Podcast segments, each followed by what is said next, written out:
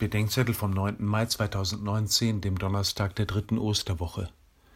Johannes sechs, vierundvierzig bis einundfünfzig.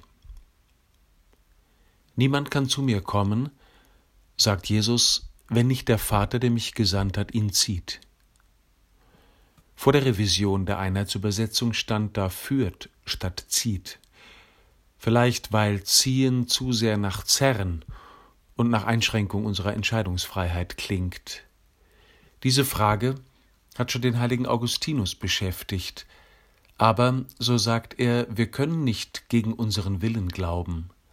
Wir werden nicht gezerrt, sondern angezogen, weniger gedrängt als verlockt.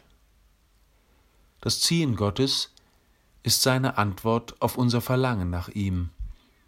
Es hat mit seiner Anziehungskraft, seiner Attraktivität zu tun. Zweimal ist im Johannesevangelium vom Ziehen Gottes die Rede.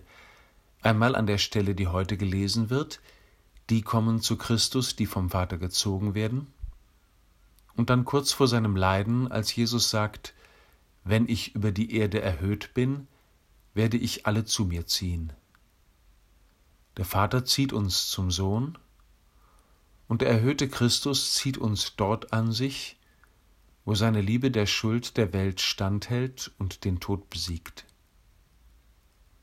Es gibt ja viele Dynamiken und Kräfte, die uns ziehen oder an uns zerren. Und nicht alle kommen von Gott.